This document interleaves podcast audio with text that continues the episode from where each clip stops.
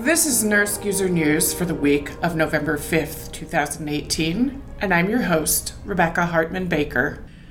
Today's guests are Jay Srinivasan and Nick Wright. Jay is the NERSC 9 project manager, and Nick is the NERSC 9 chief architect. Fun fact both Jay and Nick are PhD chemists. Jay and Nick, welcome to the show.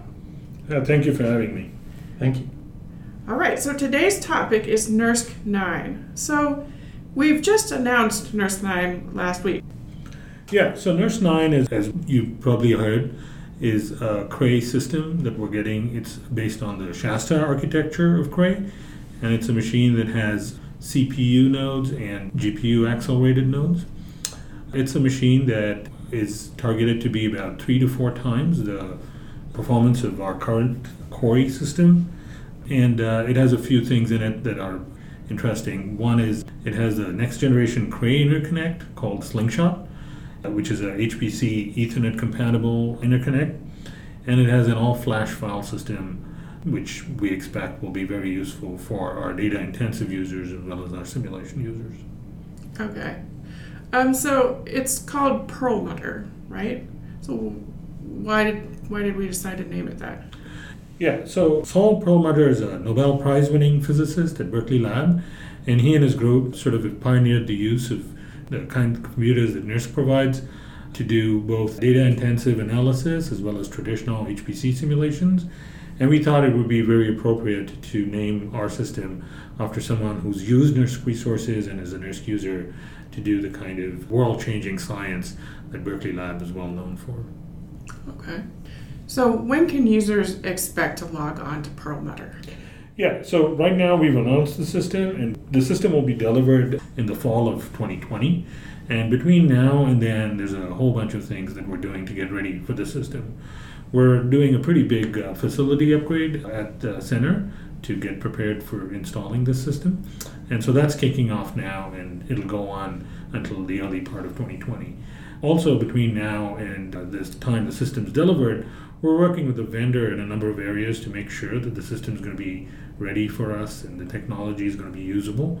And a number of groups at NERSC are working with the vendors on, on those kinds of activities. We're also getting our users ready for the system. And one of the things we're doing is um, we'll have a GPU test bed at NERSC that'll help our users get ready for the kinds of technology that'll be available in, in the new system. Okay. So now, we procure new machines every couple of years. So, what kind of legwork do we do to prepare for deciding what to get? So, typically, we make our procurement and our buying decisions based on input from three different areas. We spend a large amount of time doing a market survey, talking to vendors, understanding what technologies are going to be out there in the time frame that we're interested in having the machine delivered. We do a, a, large amount of workload analysis on the machine. We understand what our users are actually doing on the machine today. We measure how much file system is used and in what way. We measure which applications are being run and how much time is being spent in each one. And we do a fair amount of benchmarking related to that to understand the performance characteristics of those applications.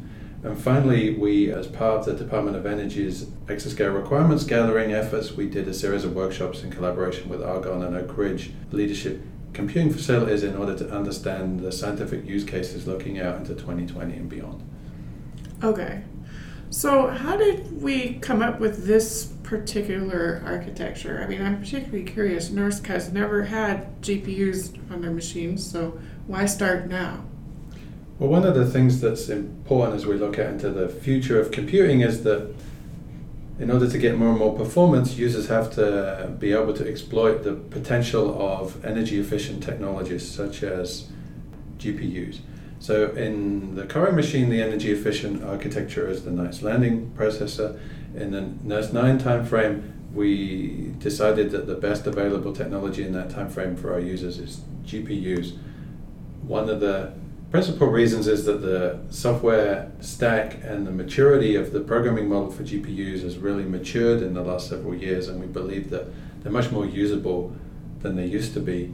Secondly, there's a much larger memory capacity on the GPUs themselves, so the users will when they're writing the code, be able to focus on programming the GPU itself rather than focus on moving the data between the CPU and the GPU. Okay, so what do we see for the exascale era? A continuation of this path or? Yeah, so as, as we move towards the exascale era, energy efficient computing is going to become more and more important.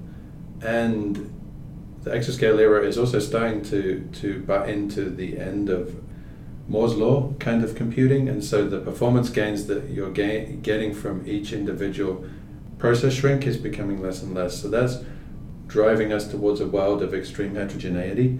And so we're expecting in the NERSC 10 timeframe, which would be in 2024 or 2025, several different kinds of heterogeneous energy efficient accelerators that our users would need to use in order to continue to get more and more performance over, over the previous machine. So one of the things we're doing in this area, and I believe you're talking to Brandon Cook about this next mm-hmm. week, Rebecca, is performance portability, is to ensure that all of these different kinds of heterogeneous elements are as transparent to the user as possible. Okay. All right, so uh, switching gears a little bit. So both of you guys are chemists. So how did you go from being chemists to working on NERSC 9? Well, you know, a lot of the work I did in graduate school was on computers and simulations. And after I worked for a while on it, I, I found I was more interested in um, in figuring out how these computers run and how to run them well than to actually do chemistry on them. So that's why I switched over to, to helping run these systems. Okay. Yeah, I had a very similar experience. I had much more fun writing code and debugging code and understanding how the computer was running the code than the chemistry I was learning about with the code, and so I had a similar kind of career trajectory to Jay. I moved from being a, a domain scientist to someone who's uh, supported domain scientists doing science on a supercomputer. Okay. Right, so to finish up, uh, three things that you want NERSC users to know. So I think the, the first one is um, you may be a little scared of using GPU computing. But don't be. We have a really rich NERSC Exascale scientific applications program that will be the subject of next week's podcast, which is really something that's here to help you get your applications up and running on GPUs. We'll also have the ability to use OpenMP on the GPUs in the NERSC 9 timeframe. So it will be a much more productive environment, and users really should not be scared. I would say from the system side, it's the, the, the whole environment is going to be pretty familiar to people. I think we're working pretty hard to make sure that a lot of the things that people like at NERSC in terms of how they access our supercomputers and what kind of tools are available and what kind of features they have are, are going to be available on Perlmutter as well. We just think that all be better in the time frame ranging from you know the performance of the file system to you know all, all the way to the, the performance of of the software tools that are available on the system, right? In addition, we are also working really hard to make sure that the resources that are there on this heterogeneous system are something or that the users can access seamlessly as they've done before on purely CPU-based systems. Okay.